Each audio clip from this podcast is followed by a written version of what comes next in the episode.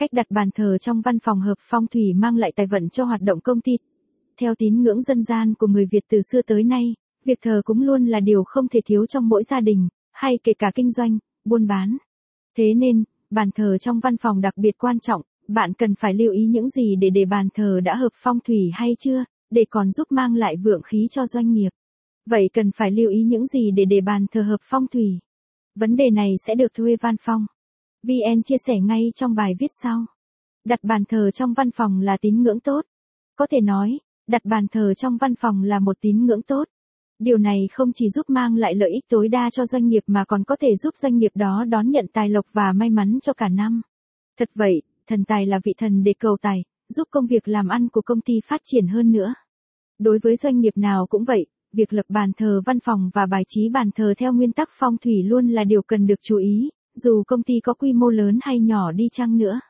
Đừng quên các yếu tố cần được quan tâm, tất cả sẽ quyết định tới sự hưng thịnh và phát triển của một doanh nghiệp. Hãy bày trí bàn thờ thần tài đúng cách để việc làm ăn luôn thuận lợi và suôn sẻ nhé.